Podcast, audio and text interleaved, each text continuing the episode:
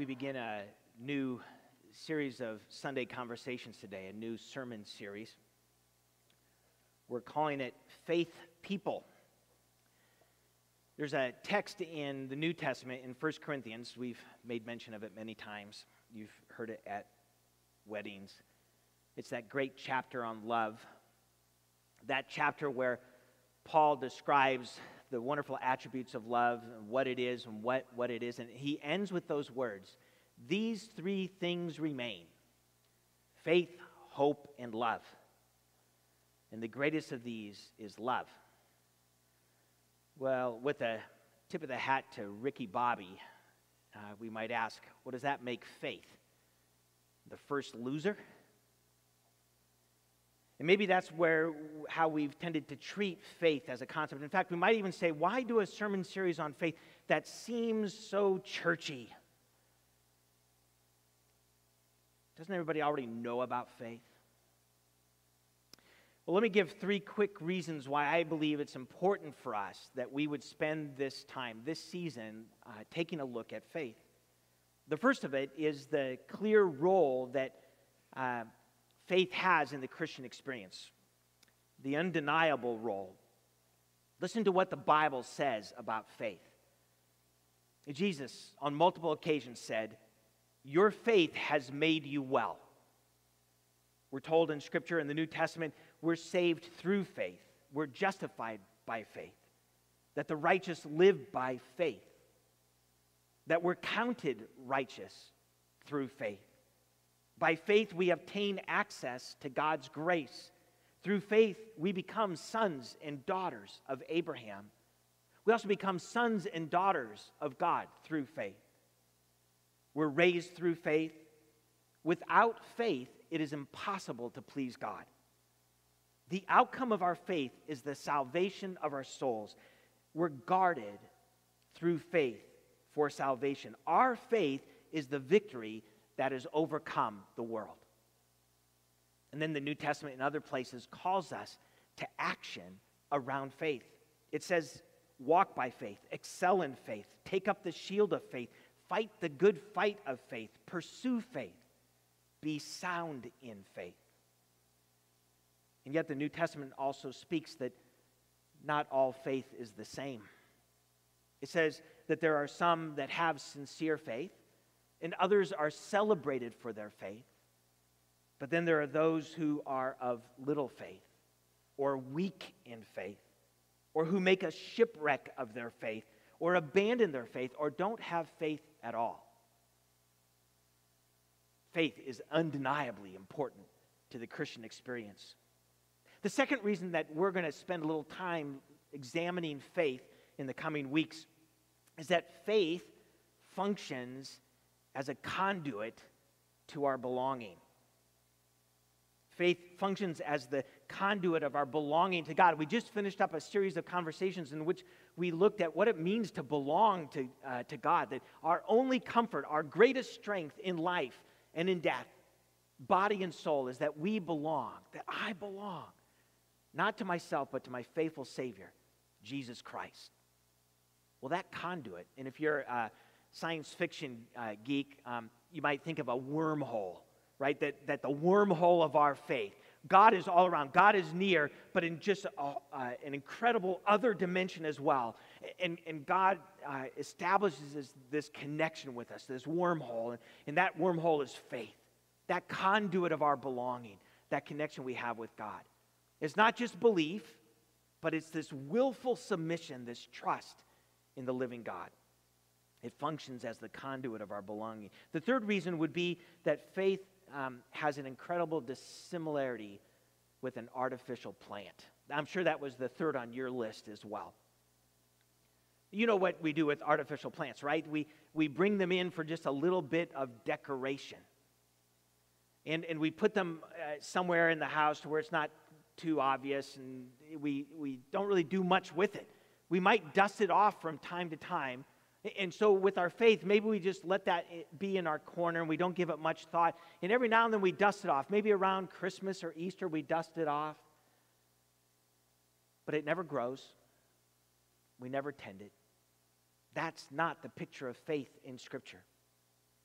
Faith, much more like a real plant, needs tending.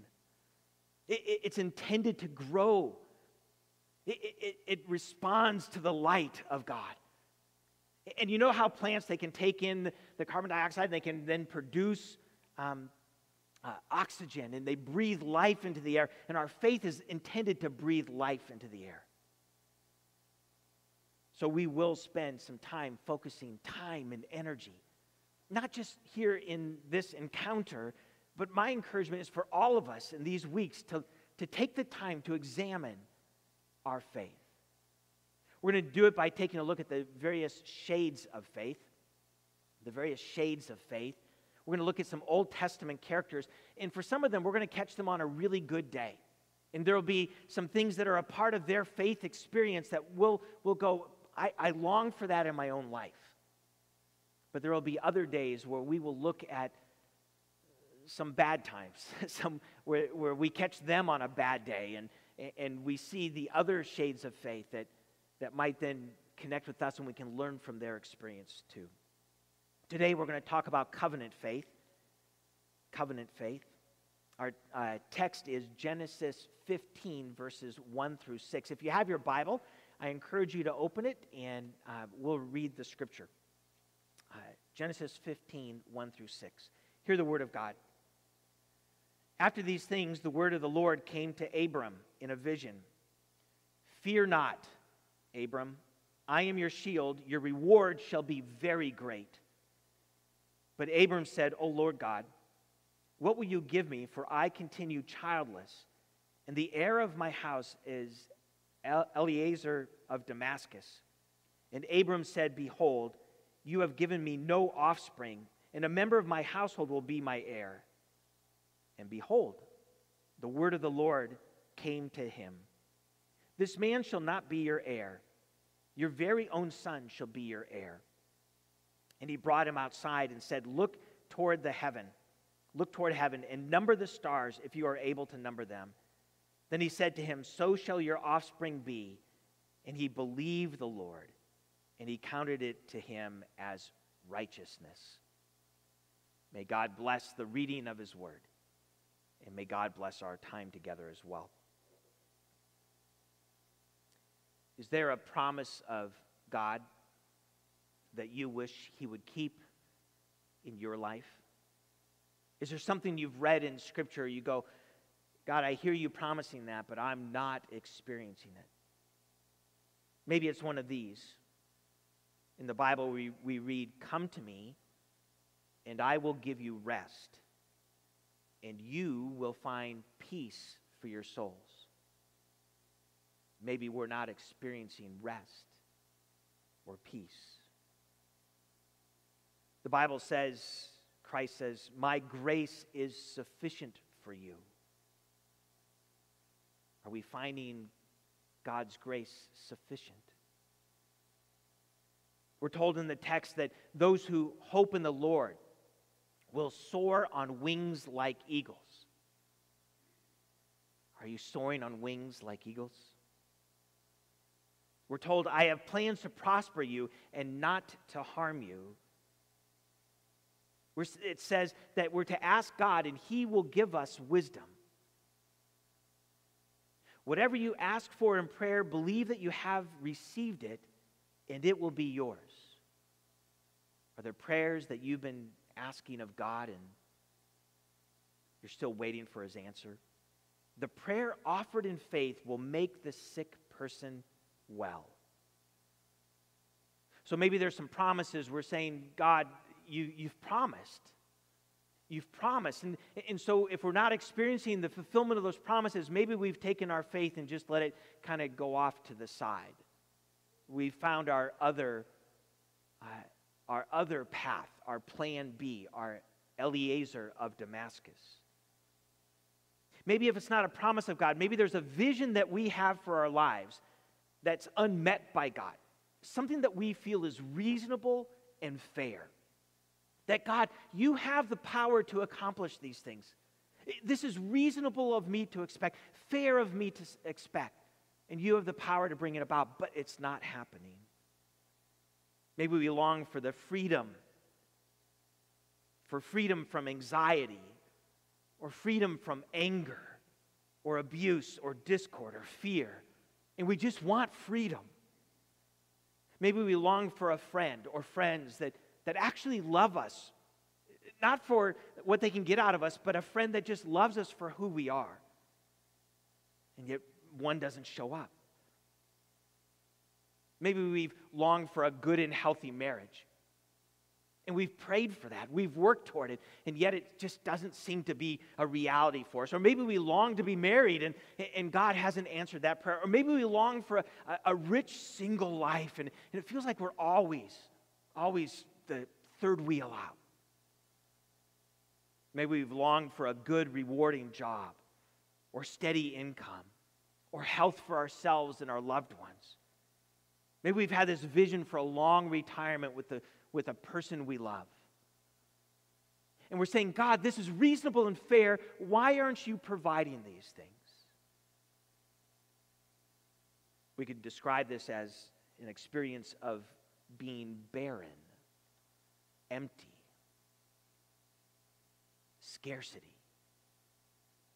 Well, here's where we take a look at the story of Abraham. And as we enter into the story of Abraham, I, I want to just state out loud that there's a commentary by Walter Brueggemann on the book of Genesis that is just outstanding. And he has such pastoral insights, such exegetical insights. And so, even as we gather around this word, uh, um, please know we're standing on his shoulders too. And, and, and I'm very thankful for the research and the work that he put in on the text. So, what do we know about Abraham? First, his name was Abram. And that's what we read in our passage today. God eventually changes his name to Abraham. God comes to Abram and says, I want you to leave your land, leave your family, and I want you to go to a land that I'm going to show you. I'm going to make you into a great nation. You're going to be made. I'm going to make you into a great nation. In fact, all the families of the world are going to be blessed through you. So Abraham leaves.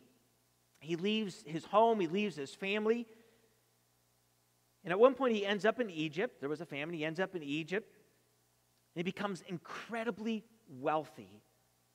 He returns from Egypt and uh, he rescues his nephew Lot. Lot was taken captive. And, and so he goes after Lot and he rescues him. In the process, he's victorious and even becomes more wealthy, wealthier. And he's blessed by Melchizedek. So if you look at Abraham's life at this point, you go, that's a pretty adventurous life. You've traveled, you've grown in wealth, you've had victory. So God comes to Abraham.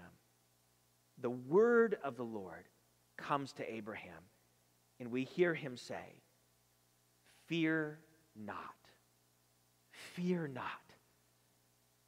Now, we know the, the, the whole story. We get to read the whole of Genesis, and, and we know that there's something that's going on, that, that, that there's this experience of barrenness in Abraham's life. That God had made this promise, but, but Abraham had no son.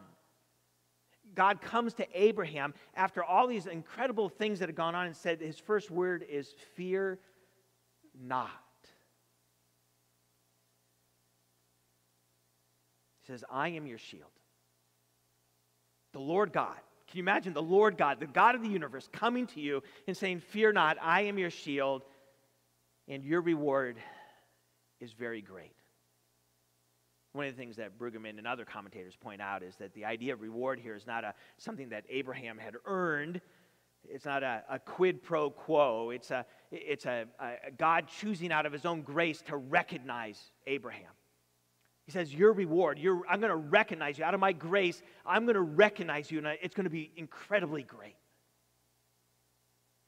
But if we think about it from Abraham's standpoint, he goes, Fear not. You're my shield. Great is my reward. There's a very real aspect of this for Abraham that these are empty, hollow words. We find it in his response. In Genesis 15, verses 2 and 3, we read, But Abram said, O Lord God, What will you give me? For I continue childless, and the heir of my house is Eliezer of Damascus. Just a little bit of Bible background that, that as Abraham became wealthier, he collected servants along the way and he added to his household hundreds of people. And so here, this one individual, Eliezer of Damascus, would be the one that he would turn over his estate to if he died without a child of his own. And so this is Abraham's plan B. God, you've made this promise to me, and am I going to have to settle for plan B? Am I going to have to settle to, to give my property away? And when it came time for Eliezer to die, it would have gone on to Eliezer's family. Abraham continues and he says, Behold, you have given me no offspring, and a member of my household will be my heir. Empty, hollow words from God. I am your shield. Great is your reward. And all Abraham can see is, but I don't have a child. You've made this promise to me, and I don't have a child. Maybe we already know something about empty, hollow words.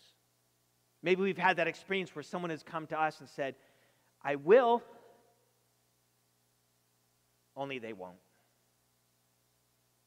Maybe someone said to us, You can count on me. But we soon discovered we couldn't. Maybe someone even spoke to you, I will always love you. But they didn't.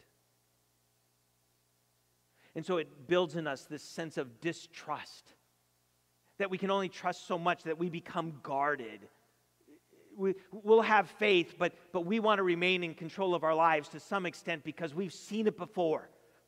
So we put together our plan B.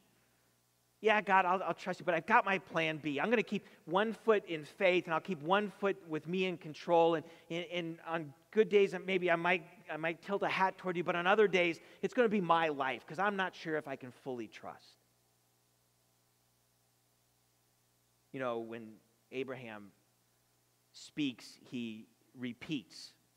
We've talked about it before. Whenever we see repetition in Scripture, it's underscoring what is being communicated. And so Abraham begins somewhat politely, but clearly, when he gets to the second time, when he says it again, it's pretty terse. It's pretty straightforward. When we see those words in verse 3 Behold, you have given me no offspring, and a member of my household will be my heir.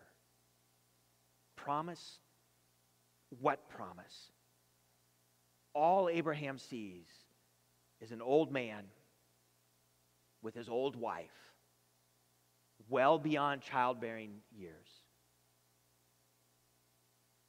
And all they're doing is getting older. Maybe we've experienced some of this delayed promise thing. God promises, but what we see seems to be opposite of what God promises. There's this passage in, in Luke chapter 6, just as an example, and there, we could look at many other examples. Luke 6, verses 35 and 36, uh, Jesus says this, and you can even hear the similarities to what God had uh, said to A- Abraham as well. But love your enemies and do good and lend, expecting nothing in return, and your reward will be great.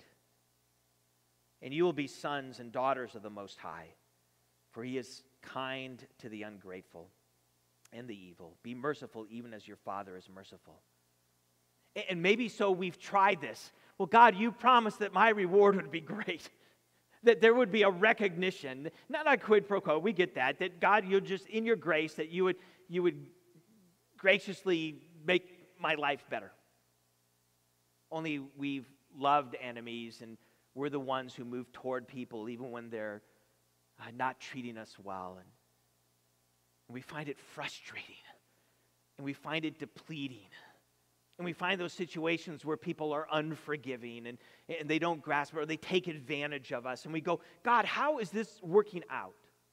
And this delayed promise. And we hear the, the, the, teaching, well, we know that one day Jesus returns and makes all things new. And there's going to be a, a, a new heaven, a new earth, and there won't be any more tears. We go, great, that's great. But right now, I don't see it. Right now, all I have is Eliezer of Damascus. But then God speaks, and it says in verse 4 again, the word of the Lord came to him. In verse 4, and behold, the word of the Lord came to him This man shall not be your heir, your very son shall be your heir. And then he took him outside and said, Look toward heaven and number the stars if you are able to number them. Then he said to him, So shall your offspring be. God reiterates his promise. Do you know the do, you notice the double repetition? Even as Abraham complained twice, now God answers him twice. The first time in just a, a verbal affirmation. The second time, and here's where Bru, Bru, Brueggemann is really helpful. He, he, he describes it not as a sign, but as a sacrament. As a sacrament that God has him go outside and look up at the stars. Look up at the stars and, and count them if you could even count them. And we know as a sacrament that, that it's, it's this sign and a seal. A sign, it shows us something, but God also then taking promise and, and impressing that upon the sign. And then in a sacrament, God is present. So, so when we baptize someone, it's a sign, but God is putting a seal upon what that sign stands for. And then God is present in the action. When we take communion, which we all long to take communion again, when, it, when we can do so in a, in a way that honors God and is healthy for one another, and, and it's a sign, and then there's a seal that God is saying you can trust. This is the cup of the new covenant, sealed in my blood. And God is present in our taking of it. And so, here, as God shows Abraham the stars, God is present in this sign. God's saying, You can trust my words. So, it's interesting what God doesn't provide. He does not provide a reasoned explanation. You often have that feeling like, God, just explain it to me so I can understand? Give me a reasoned explanation as to why you're not fulfilling your promise now. Because to me, it just seems reasonable that you would do this. He does provides no reasoned explanation. He doesn't provide an action plan. He doesn't come up to uh, a- a- Abraham and say, "Listen, here's here's what I'm doing. Just so you know, here's my action plan. I'm going to work it out. Don't worry." He doesn't give him a time schedule. He doesn't go, "Listen, I'm going to do." In the rest of the chapter, he does talk about this 400 year period and, and going on. So there is some information that he provides, but he doesn't always provide that. So we get down to verse 6, and it tells us, and he believed the Lord. And Abraham believed the Lord, and the Lord counted it to him as righteousness. Something switched, something was transformed. God gives the gift of faith, and Abraham responds to God's sacrament. Abraham responds to God's words with faith, not just intellectual belief, but willful submission. A, a, a, a face turned toward obedience. a coming to trust in God.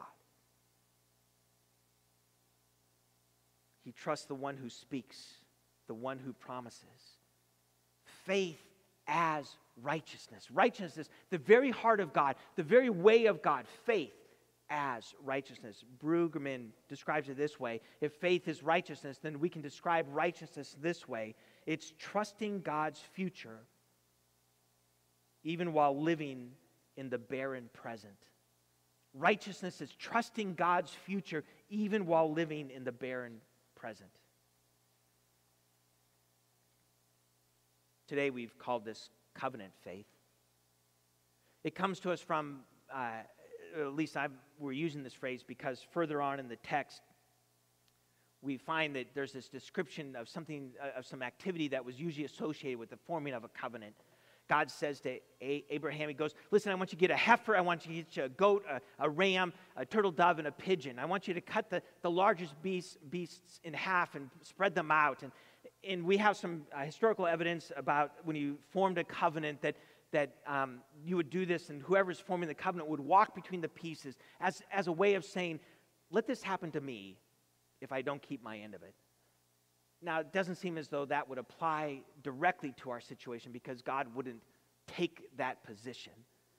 That, there are, that there's more going on to this text, and if we had more time, we'd, we explore that more. But we know, we know, even though we may not know all the detail in the description here, we do know that this is something about forming a covenant, a, a unilaterally defined, committed relationship. Because down in verse 18, we read the words, On that day, the Lord made a covenant with Abraham. On that day, the Lord made a covenant with Abraham. All this description about land was so connected to the, the bringing forth of an heir of his own because the only way to have land in the future that would belong to your family was to have the heir. In this covenant of God, I'm not asking anything of you.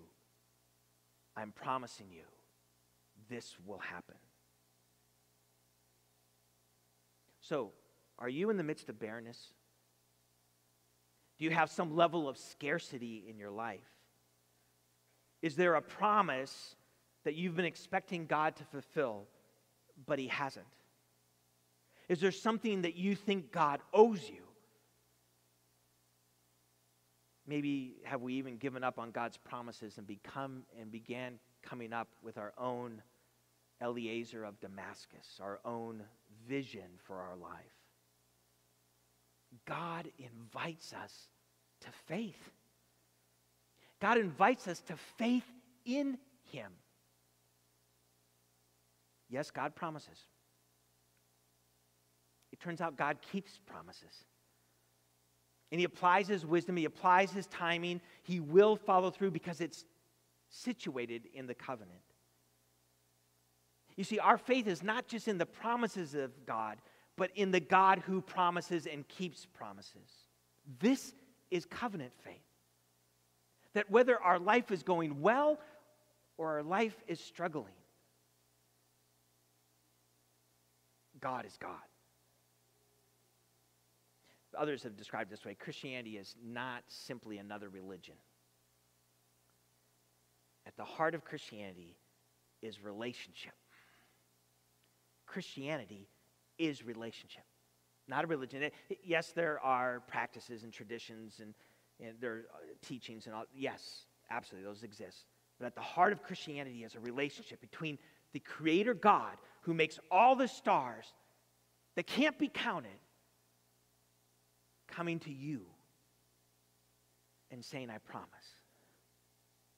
I promise. There's just to underscore the covenant that we have. In Hebrews, we find the author picking up what is explained in Jeremiah, and he applies it to our experience in and through Christ. In verse 8, he, uh, chapter 8 of Hebrews, verse 8, Behold, the days are coming, declares the Lord, when I will establish a new covenant with the house of Israel and the house of Judah.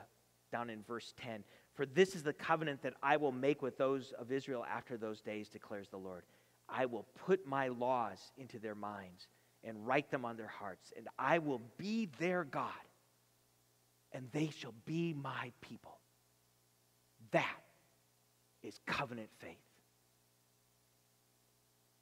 If you've never said yes to Christ, what a great day to do it if you've never said yes to God, said, God, I, I believe, I believe, I willfully submit my life to you. You are the God of all things.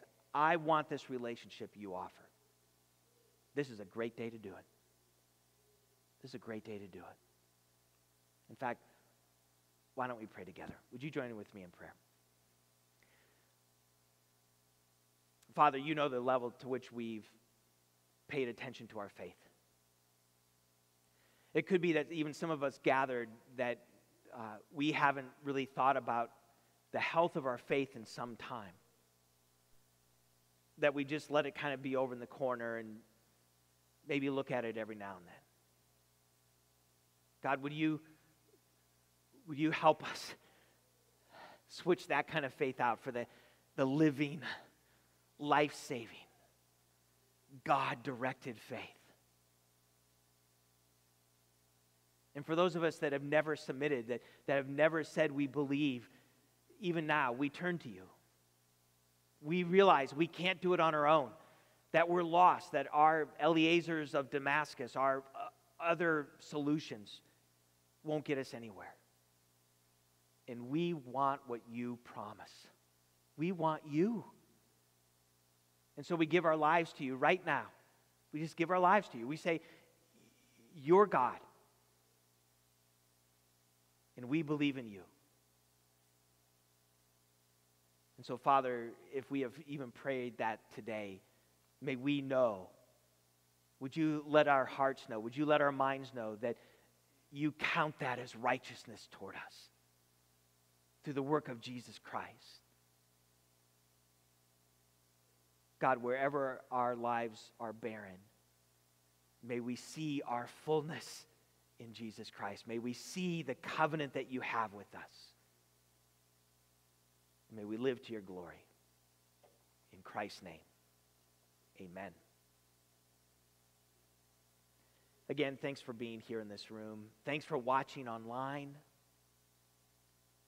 I invite you to go deeper into Scripture. We provide a study guide every week. It's available online through our website, through our church app. Take just a few moments, go through some of that stuff, look up some other passages. Maybe you know somebody that, that um, they may never listen to a message like this right now, that, that they'd rather have a conversation with you. Maybe you can be the one who tells them about the faith that God uh, wishes for them, that God wants for them. As we go from here, we do want you to know you are loved. You're loved. God loves you. I love you. We love you. And let's go and share that love with the people that God puts in our path. As you leave here, just a reminder, just we'll, we'll make our way out, allowing space, making sure people feel comfortable around us. And uh, I pray God's blessings on you this week. May the, the love of, of Christ, the grace of Christ, the love of God, and the fellowship of the Holy Spirit be yours. Amen.